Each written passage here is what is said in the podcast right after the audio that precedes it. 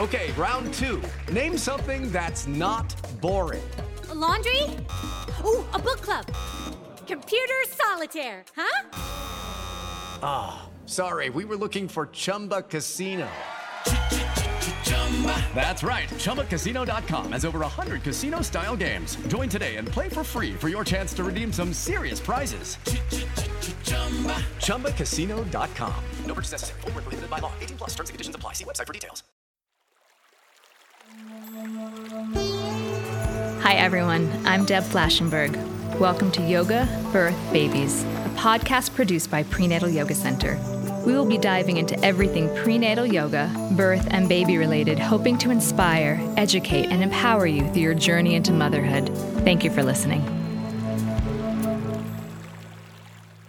Hi, I'm Deb Flashenberg. I am your host of Yoga Birth Babies, and today we're having a conversation about solutions for breastfeeding problems. So, the whole idea about this episode came from a conversation I had with one of my students, Melissa. She and I were commiserating about clogged ducts, and I just remember the frustration and the pain and just trying to deal with it.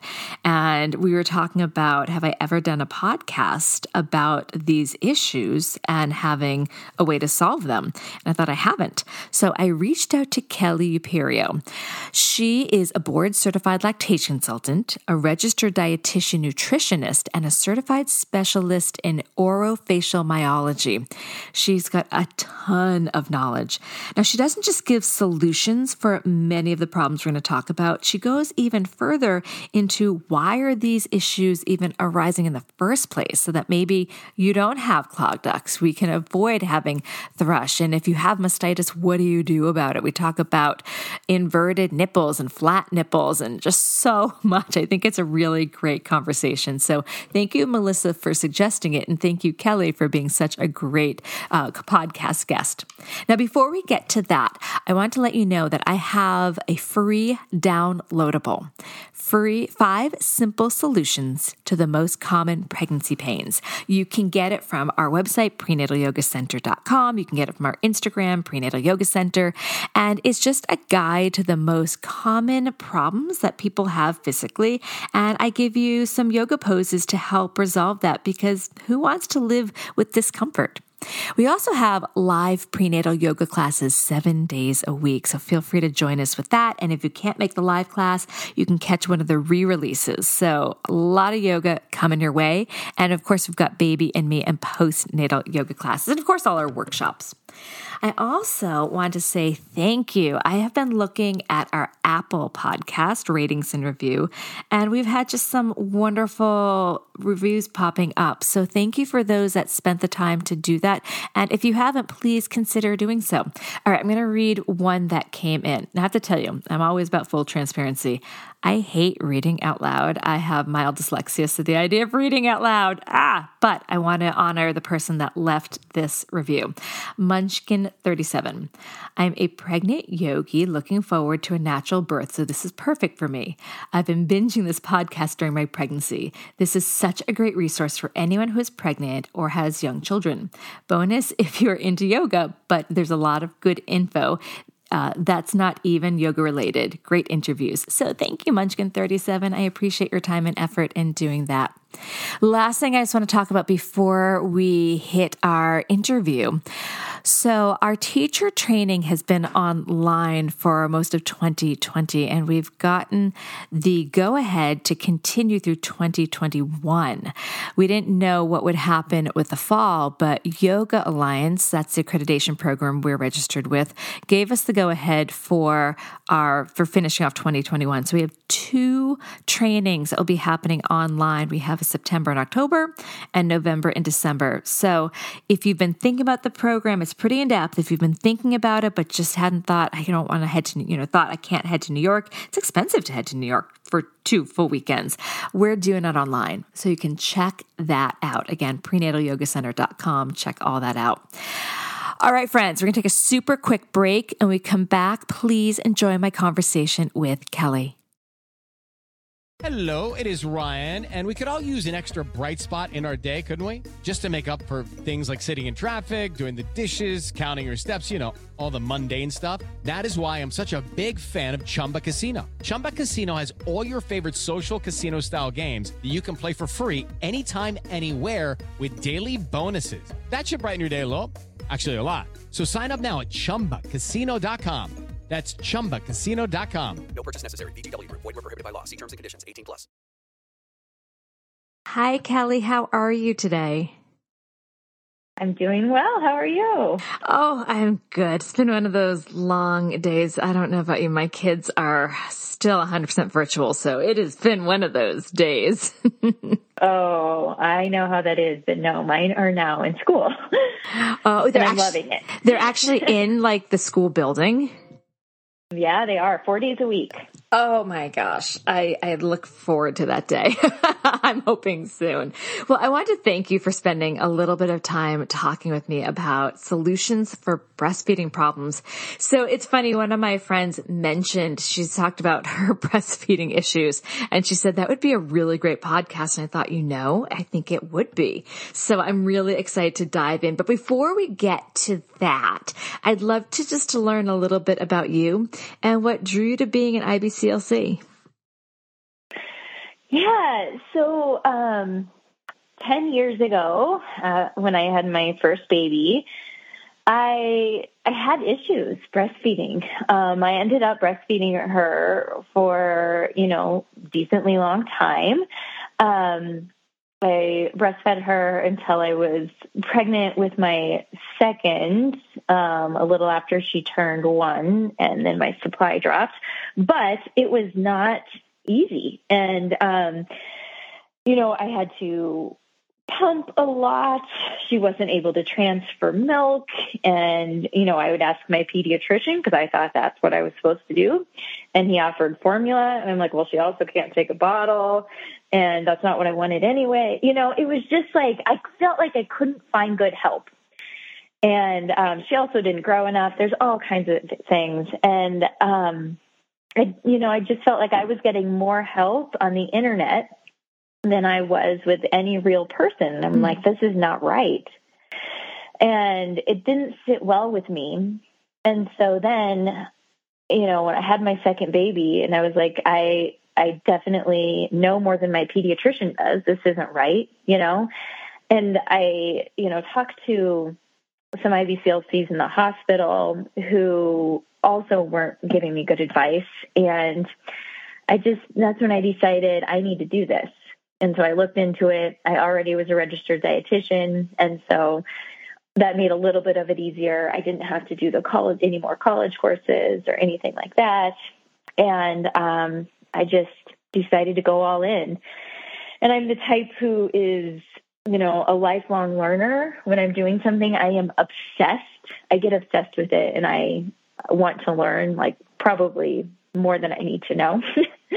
and um, yeah, and so I just dove in deep, but it was definitely my own kids who, and my own breastfeeding experience that motivated me. I mean, talking about going in deep because being an IBCLC, it's not a light course load. I mean, it's, it's a, it's a lot, you know, to, you Yeah, know, how, how many hours is it? Well, honestly, like the course load is fine. And it, this is what makes every IBCLC different is everybody actually takes different courses Oh, beyond the actual college classes. So there aren't certain required lactation But the classes. hours, You the hours you need to bank. Yeah. So That's, I guess, what I was no, thinking. exactly. No, exactly. So, um, I, you know, put me on the spot on that one, but I think uh, the one I did, the pathway, so there's three different pathways.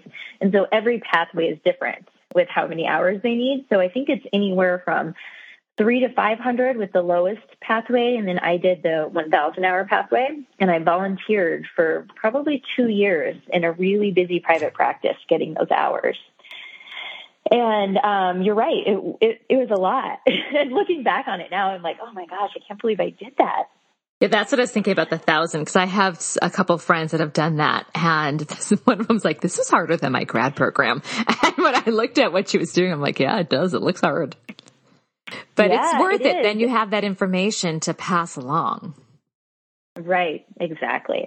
So let's Exactly. use- I, I'm so yeah. glad that I did it that way. Well, I am too because I've I've looked at the stuff that you put out. I've looked through your blog, your Instagram. You really know a lot, and you're so generous with what you offer. So, using Oh, let's you. tap into some of that amazing knowledge. So, as I mentioned, the idea of this podcast came from my friend Melissa. She and I were talking about we're kind of commiserating about clogged ducts, um, and I thought, what a great idea for a podcast about breastfeeding issues. I remember when I had my first clogged duct, it was only after my son is maybe a week or two old and it was so, I thought it was worse than labor. Like it was, it was, cause I never knew if when it would end and it just was so painful. And she and I just talked about how it just was overwhelming. So let's start there. So besides um, crying about it, what are ways to deal with clogged ducts? Okay. So uh, I'm going to say this probably with everything that you asked me, but I'm really big about getting to the root cause. Mm. So I will talk about how we're going to deal with it in the moment now that we have a, a clogged duct. But keep in the back of your head that for for this and for everything, like we always need to be seeing somebody to find the root cause Mm, because makes sense. clogged ducts don't just occur for no reason. There's always a reason. There's always a reason for all of this. Well, I actually like this even okay. better. So like not only are we going to get a solution, but we're going to step back and get a solution that might prevent the problem. Right. Well, and I would say definitely see an IBCLC because it's not going to be the same for everybody, but I will give you like some things that it might be. Okay. Um, but so let's say we have the clogged duct. Um, some things that I really like um, are I do like vibration in between the nipple and the clog. So sometimes people will take some sort of vibration device. You can do a vibrator, a back of a toothbrush. They make those really nice Lavi, I don't know how to pronounce it, or Lavi um, vibrators now for breasts that I really like. But we don't want to go right on top of where you feel that clog. You always want to go in between the clog and the nipple. Now, some women might feel that the clog is right behind the nipple, and in that case, I don't think vibration is a good choice. But um, we want to break it up from in between there because where the clog is, it's kind of behind where it's stopping, the milk is stopped. Mhm. So I always want to go in between, not right on. That's just going to make it worse. We also don't want to do really hard massaging right on it. That's also not going to help. It's just going to did all cause the more wrong inflammation. I think I felt like I was massage trying to massage it away, shake it away. I did all the wrong things. Okay, this is good. Oh, I know. We all do. I've been there too. I've I've done, I did all the wrong things too. So um, I also like that vi- vibration in the shower. So when we have some hot steaming water, um, probably my absolute favorite thing for clogged ducts are castor oil compresses, Oh, and um, it, they really decrease the inflammation, which allows everything to pass. And so, what you do for a castor oil compress is that you soak like a high quality um, cotton piece or flannel piece, but be okay with ruining it. There are ways to get it out, but I'm not going to go into that right now. Um, so I just always say like something you're okay with ruining. And, you know, it doesn't have to be big. It can be pretty small, but you heat up that, you soak it in castor oil, heat it up, make sure there's no hot spots, put it on, put some sort of towel over that that you're also okay with ruining, and then put a heating pad on and leave it on there for a really good amount of time. I always say if if you can, try to do it for two hours, like in between a feed. And um and then afterwards do a milk removal, whether that's pumping or breastfeeding. You do need to wash castor oil off because we don't want the baby to ingest it. Um, but I, it's my absolute go-to, and it tends to work really, really well to get clogs out. And um, yeah, and decrease it decreases inflammation. I hadn't heard of And that. then- but what about the breastfeeding? Is that just like one of the go-to, like with a really strong pump or or a baby?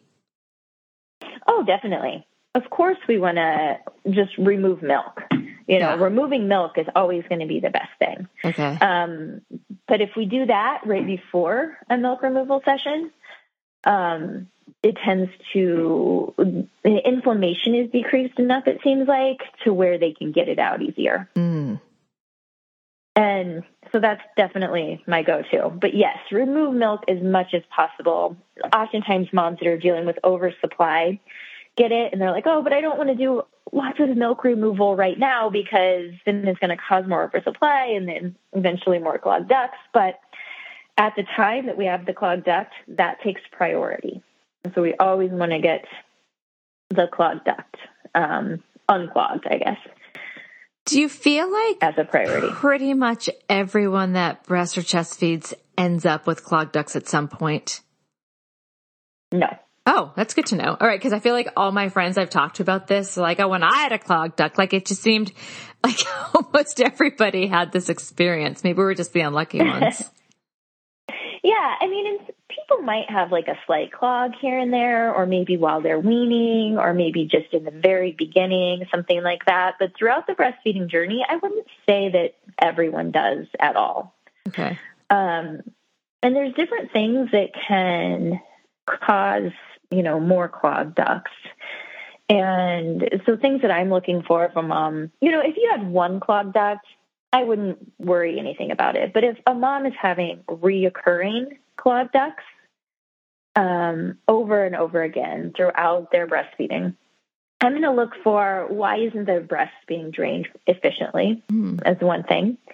So that could be um, a latch issue. It could be a latch issue because of just simple as positioning, but more likely um, the baby is compensating in some way. So maybe they have a tongue tie, maybe they have low tone, um, or lack of strength in the muscles in their mouth or their tongue or something like that. But we're going to look, or, you know, maybe they need some body work, but for some reason they're not efficiently draining. Or it could be the pump, you know, maybe it's a, um, flange size that's wrong. Maybe their pump isn't working very well for them, or maybe they just don't respond to the pump well. Um, so that could be part of it. Uh, in some people, I've also found that uh, if we, well, I guess that it, it's kind of a touchy subject, I guess, with some people. But um, if somebody's eating a high inflammatory diet, Mm. that they have more inflammation in the breast and they are more prone to clogged ducts too.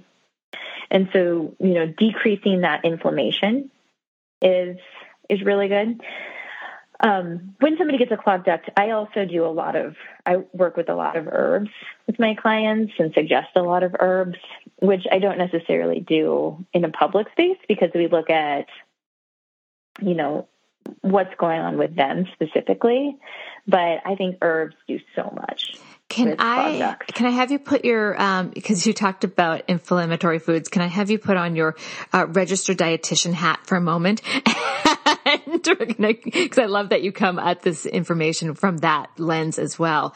What would some foods be that tend to be high inflammation? Like the only one I can think of is sugar. I'm I'm guessing there's probably a ton more. Yeah, and it's not always the same for everybody, but sugar is definitely um, highly inflammatory. Dairy is pretty highly inflammatory for okay. most people. And also, gluten is pretty highly inflammatory for most people. No, not everybody. And it kind of it depends on also. I, you know, it seems to me, you know, the amounts that we're eating these foods and the combination that we're eating them. And um, you know, I look at diet as a big picture. And if they're eating a lot of uh, processed foods and you know foods in boxes, stuff like that, then um, it's a it's a really good thing to look at. Now, some people don't want to go there, and they're like, no. I mean, I would rather treat the clogs as they come, not worry about my diet, work on latch, all of that. And then some people are 100% on board and really want to dive in deep with that. That sounds so interesting. I really like that you're looking at the diet point of view with it too.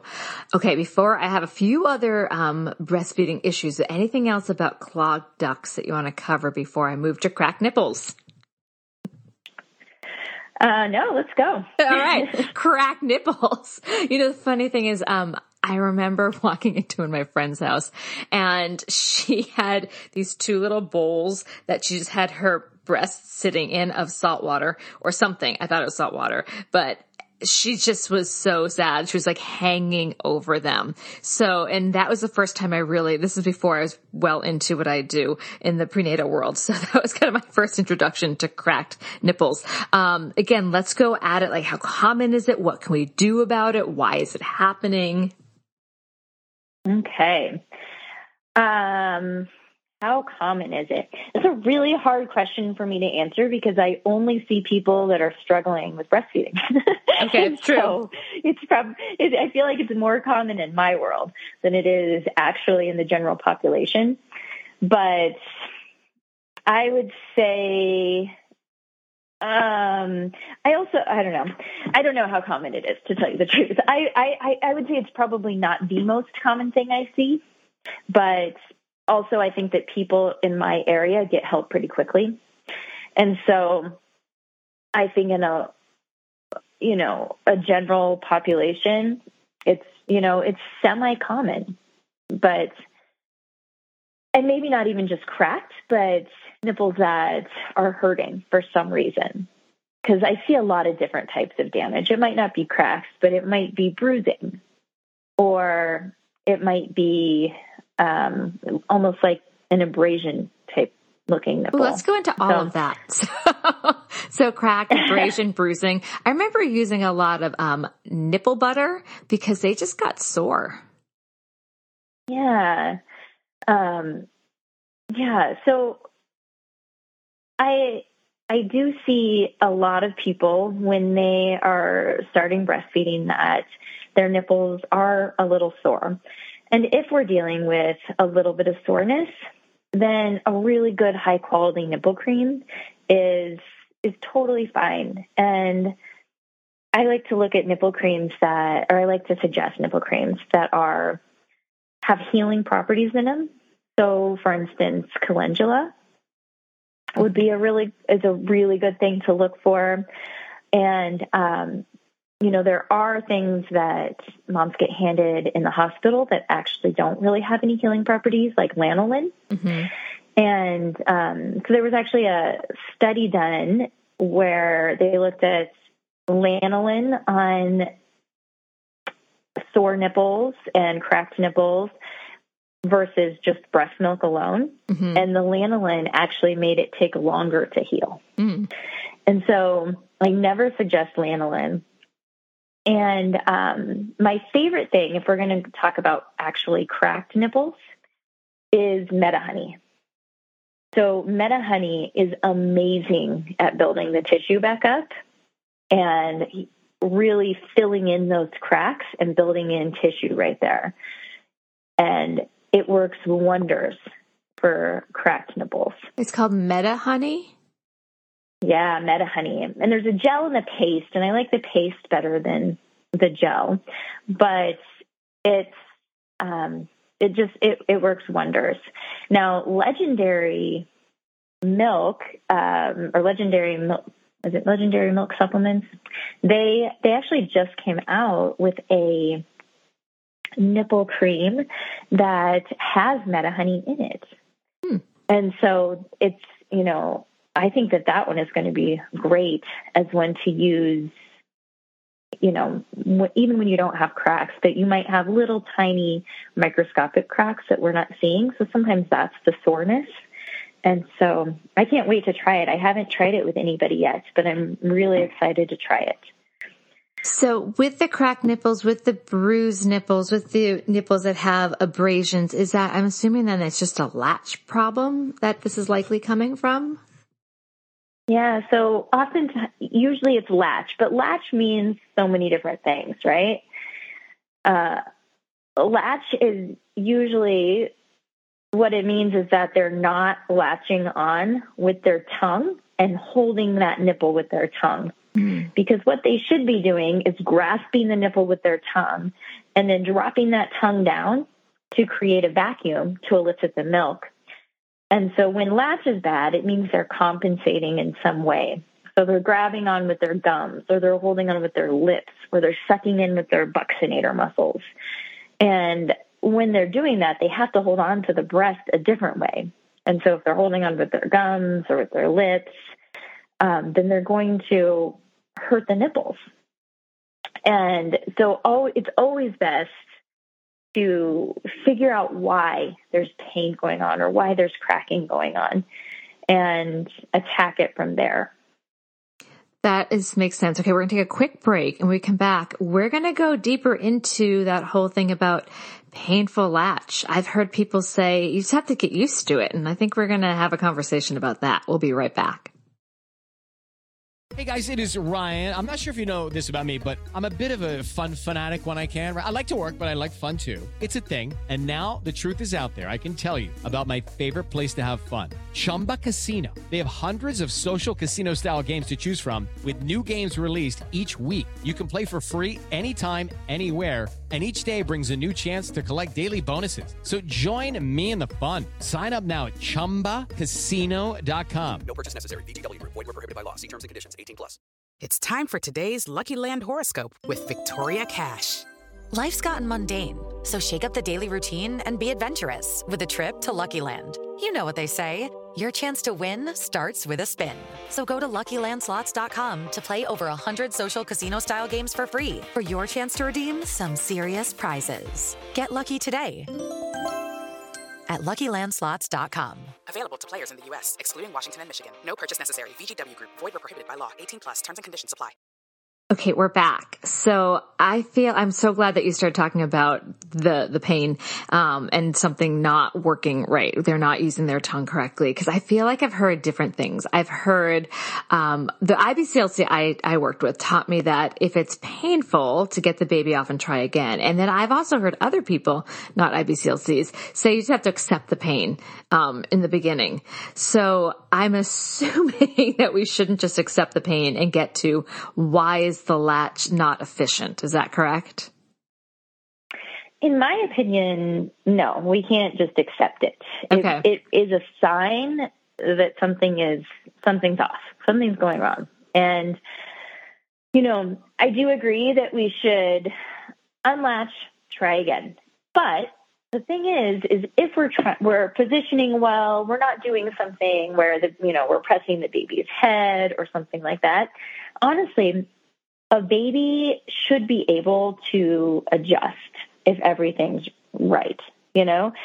And and so if we allow them to latch more or less by themselves, maybe with a little bit of help, but and something's still not right, you know, it hurts you still, you're still getting damage, all of that, then I want to dig further because if I'm still seeing a baby who, you know, we get that baby to open their mouth, we get them on, and then they adjust in the wrong direction. Mm-hmm. So they pull back a little bit or they close up their mouth. Oftentimes I'll see a baby that has, you know, oh, they're, you know, parents will see, oh, look, their upper lip is flanged. But then if we look at their lower jaw, they're really closed up. And then you can tell that they're hanging on with their bottom jaw, whether it's their gums or their lips or something and you you know they're adjusting the wrong way i want to dig a little bit deeper. I want to see why they can't hang on with their tongue. And you know sometimes that's a tongue tie. Sometimes it's muscle strength or muscle tone. And um, we really do have to dig deeper because feeding is a reflex. And so it's good to figure out why. You know once in a while it's a baby that just needs some body work because they're feeling really uh, tight in certain muscles and they can't get comfortable so would they do like cranial sacral or what do you suggest for that?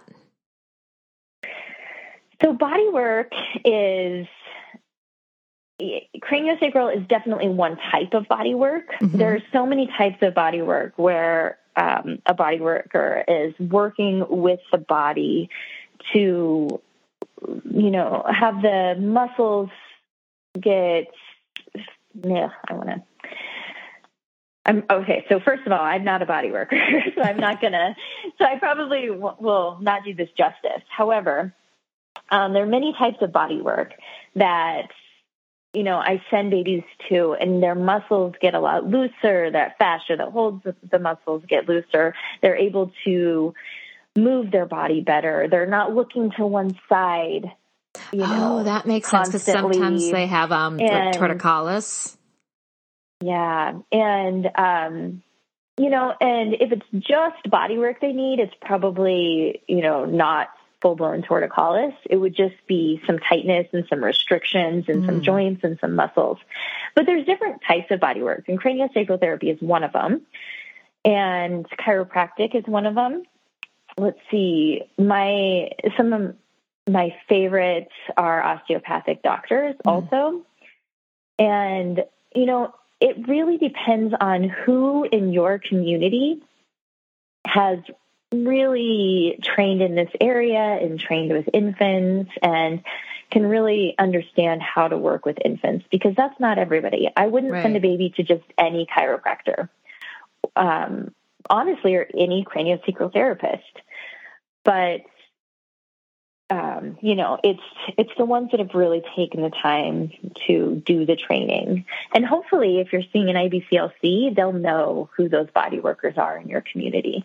Yeah, they'll have the resources. That makes absolute sense. Yeah. There's there's also some physical therapists, there's occupational therapists that are also trained in um, craniosacral therapy. I've seen in some communities the, there's like a rolfer who's really good with infants. So um, that's why we use the broad term of Body body, work, is because it's Right. yeah, it's because it's not one specific person or occupation. Are you seeing the the babies that may have some latch issues tending to, and I don't want to have an umbrella statement here, but tending to come from um, instrumental birth, maybe forceps or vacuum, or is that more just like an old wives' tale? No, that is such a great point. So I definitely see a lot of babies with latch issues after a more medicated birth where there's a lot of interventions. And you know, part of that is is that when babies are born vaginally on their own, they use their reflexes to come out and open up and when they can express those reflexes, they have an easier time expressing their breastfeeding reflexes.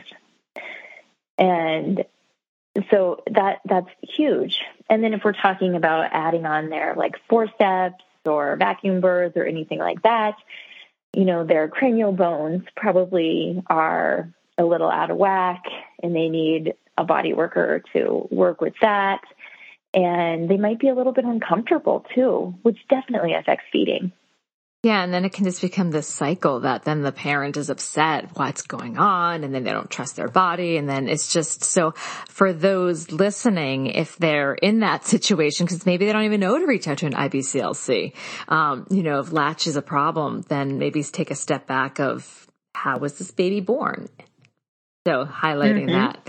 Oh, this, I love this information. All right. So we're going to talk about one that I feel very fortunate I never had, but I've had some friends with this mastitis. Oh, can you talk about what it is and how someone knows if they have it and what to do? Yeah. So mastitis is an infection in the breast. It often um, is. It's often started with a clog, and the breast tissue becomes inflamed and infected. They probably will feel like they have the flu, they'll, or they'll have at least usually a fever. Oftentimes, they'll have an area on their breast where they can see that the breast tissue is inflamed. And, um, you know, they might have the chills and other flu symptoms. But it was really interesting during the first part of COVID. A mom would call me because of mastitis and be like, I really don't think it's COVID. I'm like, okay, do you have a little bit of a warm red breast? And yes, okay, so probably not COVID. But um, definitely, um, it's it's something that we need to address. However, I will say too that if it is coming from a clogged duct, we always want to treat the clogged duct. And if you feel like that clog is being just hanging around and not going away, we want to you want to try to have somebody help you because because this can be an issue if we leave it. And we always want to try to get it before mastitis happens. But if we're already there, the first thing that I'll do is do all of those clog things that we talked about. So the castor oil compress, the vibration, if we can know if we know where the clog is. Sometimes it's really deep and nobody knows that they have a clogged duct. But they can just tell that their breast is a little sore and mm-hmm. they're getting those flu symptoms. So some and so if that's the case, I might do I might still do a castor oil compress, but just more along more of the breast or in the area of the soreness, even if we can't feel where a clog is. Uh, I do a lot of herbs right away. I try to prevent my clients from needing to go to the doctor to get an antibiotic at first. And so, especially if they call me right away, because if they call me right away, then we can almost always get it done. And so, um, like one of the first things I would do is some homeopathic belladonna and then some other pretty strong herbs if need be. And um, and then I'll also, if I'm in person with them or even over the internet, we do some lymph drainage massage. And which is kind of like, you know, we have lymph nodes in our armpits and it's moving fluid back from our breast, from our nipple outwards into the chest wall and then moving it towards the the lymph and it really just try it gets everything moving mm-hmm. so we do that and, um, you know, oftentimes if we can get the milk moving again, and, you know, of course, all the breast removal or the breast milk removal. So whether it's pumping or breastfeeding, we do a lot of that. And oftentimes, even if it got to the point of mastitis, but then we can get the milk moving, then it can go away. But then, you know, if we're if we go about 24 hours and it's getting worse, then oftentimes they do have to get antibiotics at that point. Um, oh, another thing that I do with mastitis is we go hard with probiotics too. Mm. And if they, especially if they did have to resort to an antibiotic, or even if at that point we got it out, we're like, okay, you're prone to mastitis. Let's you know, look and see what probiotic might be best for you because probiotic therapy has been shown to decrease mastitis. Does that decrease thrush as well? I could be totally making that up. I just kind of connected it in my head. I could be completely no, it off. does. Okay. it does. Yeah. And then with mastitis, just like clogged ducts, we try to decrease inflammation in the diet. Mm. So a lot of this also goes back to what you're putting as the parent in your body, knowing that's going to affect the breast tissue. It does. And our, you know, our breast tissue has a microbiome too. And that's why the probiotics can really uh, help that. I love this stuff. I'm, I'm, not even breastfeeding anymore, and I just find it so fascinating. But it kind of brings me back. Too. It brings me back to I really enjoyed breastfeeding. I remember when my daughter self weaned herself. I was so upset. I kept trying so hard. I'm like, no, stay there. She was like, um, 15 months and I'm like, no, we can't be done. So I do remember when my milk supply started to shift. Oh my gosh. I was a crazy person. I tried teas. I tried supplements. I added extra pumping. I was doing fenugreek it was, it was, and I was an overproducer, so maybe it was just getting to norm. But what are some things, and I don't even know if those things are real, if it's just in my head, but what are some things someone can do to help milk supply? And when should somebody be concerned? Okay, so milk supply in the beginning is different than milk supply you know, after a while, like you said, your milk supply started to drop after a while. I mean, like around eight and, months. That's when I kind of I'm both kids, and yeah. I'm like, well, they're eating differently. Yeah, and so what you want to look at is my guess is that it probably started to drop before that, but it wasn't noticeable until I mm. got to a certain point. And so I would say pay attention to your kiddo's cues. And for most women, if they see a drop, it's before eight months. So that tells me you definitely were a big producer. And oftentimes I can help mamas get that back up because if you could produce enough at one point and then you're you're having a dip then usually we can get it back up. And so it's different for everyone what's going to help them. And I like a really good mineral supplement. I like to make sure that the babies are moving milk well because sometimes they're not. And if they're not, some people do need to add a pump in. Also, around this time, um, babies start sleeping more overnight. And unfortunately, our night milk removals can be some of the most important to keep our supply really high mm-hmm. because, because it's when our body is making the most milk. And so our breasts are the fullest. And so if we leave them at their fullest time without emptying them, then it sends a feedback to the body that, oh, we can make less milk. And so it's, you know, for our supply, nighttime feeds or milk removals are actually one of the worst ones to skip. And so that's another thing that I see if a mom comes to me and says, you know, my milk supply was fine. Now everything's, you know, just hit the fan and we don't have enough milk. And it's, you know, one of the most common reasons.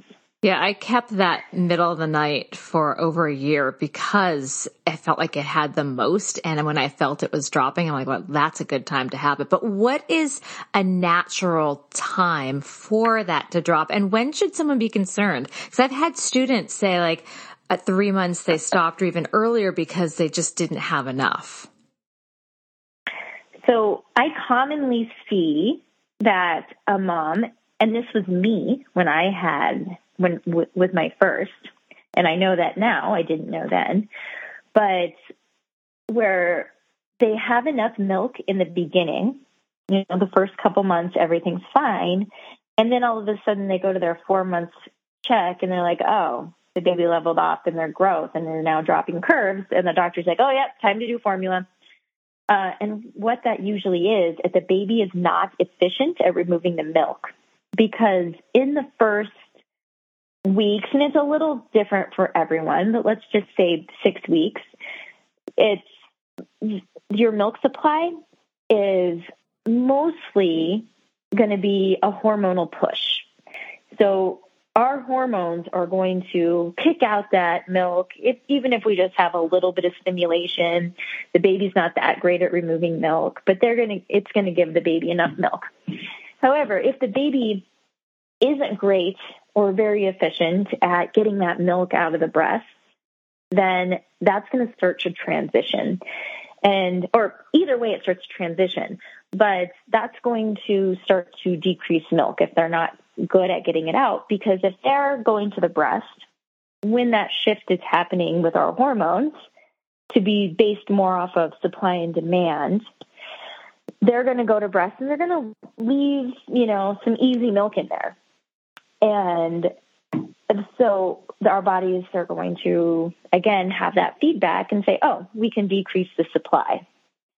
And so as moms or as parents, we blame that on ourselves. We're like, oh, my supply, I just, I only could produce milk for three months, you know, when actually, usually, it's the way the baby is breastfeeding. They're not very good at getting that milk out.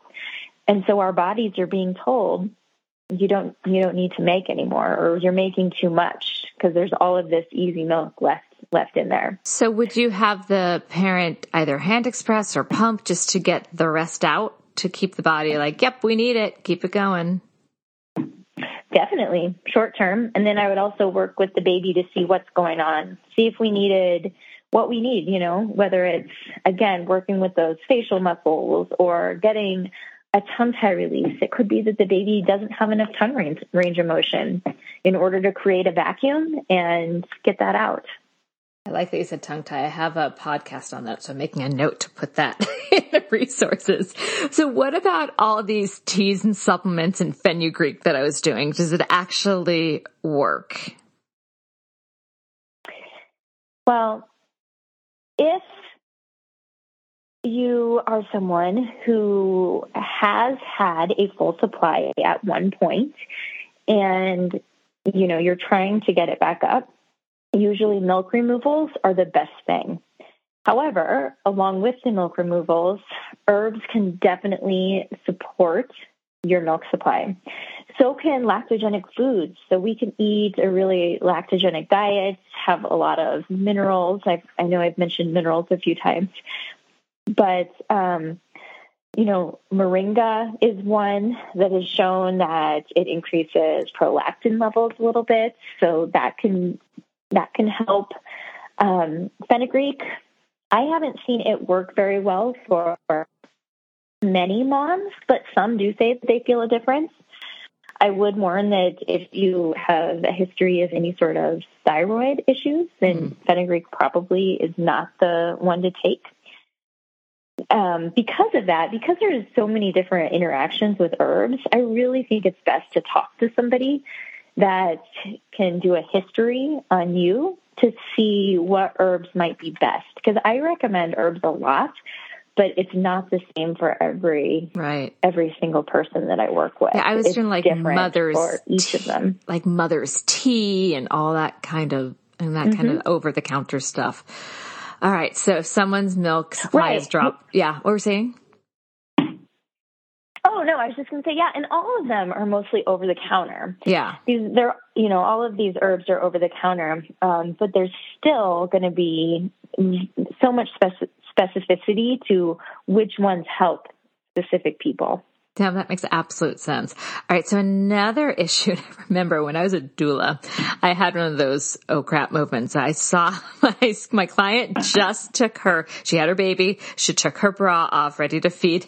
And these were like the deepest inverted nipples, like, like, like caverns in. I'm like, oh, so, and I'm thinking, yikes, that's going to be a challenge. And she ended up having all sorts of like shields that she ended up using to try to pull the nipples out. What about flat or inverted nipples? Yeah, so I have seen a lot of babies um, latch on to flat or inverted nipples really easily because you don't, they're not supposed to latch on to the nipple, they latch on to the breast around the nipple. And so if oral anatomy is all good, there's no tongue tie, there's no cleft, there's no, you know, anything going on, we re- the babies really should be able to latch on to a breast no matter where the nipple, how far the nipple sticks out. Oh, that's so interesting. Now, um, I wonder why this student had, my, my client had such a hard, like, like really spent so much time and energy and money to try to get her. She they she right. had bad bad relationship with breastfeeding with her baby. Well, I will say that it's definitely not as easy, and the reason for that can be twofold. So, oftentimes in our culture, um, artificial nipples, such as bottles or pacifiers, are introduced really early, especially if the baby has a hard time right away and then the baby feels that tactile sensation and they're like, oh, yep, that's what I want. And that's what I'm going to wait to, for to suck on.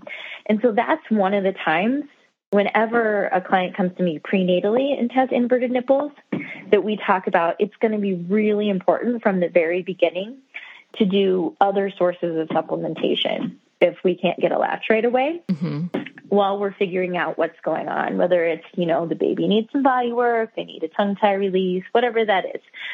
Um, you know, some of it, especially if the breast becomes really full once the milk comes in, that's another time where then the they're not feeling that tactile sensation on the roof of their mouth to make them want to suck. Um, you know, some people before they have the baby, We'll also do some nipple eversion things, and there's lots of different devices to help that. And you can do that before a latch too. And um, but with inverted nipples, I actually I find that people in the hospital, the nurses in the hospital, hand nipple shields out really quick to people with inverted nipples. When I find that it actually is more helpful to wait as long as possible with them and do other sources of supplement, supplementation like cup feeding or mm. spoon feeding and um, really give that dyad some time if they're having trouble because as soon as we introduce a hard plastic type of thing or silicone feeling, then it definitely is harder to get onto the breast with inverted nipples. Oh, you've given such good information. So we've we've really hit so many uh, problems and you've often offered solutions. Is there anything for just overall breast care that you would like to offer? Overall breast care. Oh my gosh. Um, not really. Okay. I think I, I just I individualize uh, my approach so much that I always say there's no one size fits all for anyone. You know, I think that we don't have to do anything special necessarily to our breasts unless it's a special circumstance. And so I, I you know, I don't think that there's anything that any one per like all people need to do or all women need to do because everything is so individualized. Oh, I thought of one. I thought of one. A good bra. Okay. Yeah. Oh well, yeah, definitely. a good fitting bra. Um, Bec- well, and and I will say a bra that doesn't, you know, that really doesn't poke into your breast because that's actually hurt. another thing that. Yeah. That's another thing, though, that will clog, um, cause clogged ducts. So I'm glad that you mentioned that.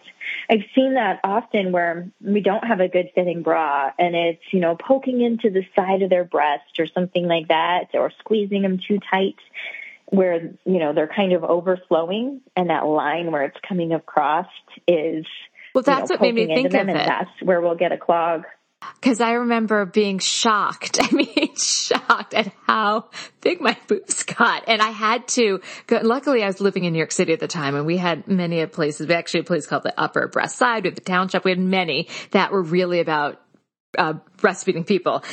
And I had bought some while I was pregnant for postpartum. And then I'm like, oh my God, I need a new bra. And it made such a difference in my overall comfort. And I wonder in, in hindsight if that's what caused, it's like been 10 years. It's like, oh my God, I remember that clogged duct. that's what caused it. So yeah, a good bra. All right, so we're going to take. That's great. No, that's great. so we're going to take one more break, and we come back, if you can offer one final tip or piece of advice for new or expectant parents, it can be really about anything. You are a parent, you are a registered dietitian, you're an IBCLC, so anything that you want to share with our community. We'll be right back.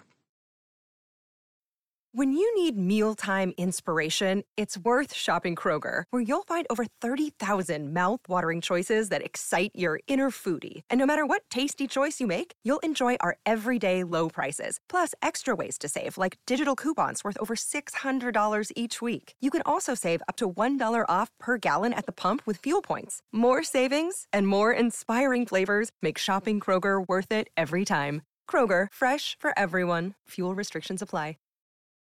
Okay. What would you like to share? Okay. So I think that my one tip, which is actually kind of two tips, okay, would be to a find your person, find your breastfeeding expert, and then don't you know don't listen to your friends. Their story is different than yours. You know, find your breastfeeding expert, your IBCLC, that you're going to trust and, you know, and follow their advice. And if their advice isn't jiving with your instincts, then, you know, find a new one. Um, so then the other part of it is to trust your instincts. So I am huge on instincts and a mother's instincts. And I think that they are usually so spot on. And I'm really big on listening to what somebody is saying because I think that you know, the mom has so much insight into what's going on and so many instincts. And sometimes they don't necessarily know what to do because we've lost a lot of generational knowledge. Mm-hmm. However, I really think if we tap into those instincts, you know, we know if we're getting good advice or bad advice. And, um, you know, so find that person that you trust and trust your instincts. Oh, that is so good. I really like that because I think we often second guess our instincts. We have people talk us out of our instincts. We're constantly hearing feedback from everybody that can influence what we're thinking and how we see things. So, oh, I really like that. Where can people find your work? So, um, you can get a hold of me or get a consult for me if you look at bvlactation.com for Boulder Valley Lactation. I am also pretty active on Instagram, and my handle is at Kelly IBCLC and I am not very active on Facebook at all. so that's about it. well, that is perfect. I'll make sure that I have all of that in our show notes, along with some of the really great tips that you gave along the way that I didn't ask about. So like the tongue tie, and we've got a good amount of stuff that I'll make sure that people can refer to. I wanted to thank you. Thank you so much for spending some time with me and just sharing your knowledge and wisdom with the community. You're welcome. Happy to. Thank you. This has been an episode of Yoga Birth Babies, produced by Prenatal Yoga Center. You can catch us on Facebook, Twitter, Instagram, and Periscope. I'm Deb Flashenberg. Thanks for listening. It is Ryan here, and I have a question for you. What do you do when you win? Like, are you a fist pumper? A woohooer, a hand clapper, a high fiver. I kind of like the high five, but if you want to hone in on those winning moves, check out Chumba Casino. At ChumbaCasino.com, choose from hundreds of social casino style games for your chance to redeem serious cash prizes. There are new game releases weekly, plus free daily bonuses. So don't wait. Start having the most fun ever at ChumbaCasino.com. No purchase necessary. VGW. Void were prohibited by law. See terms and conditions. 18 plus.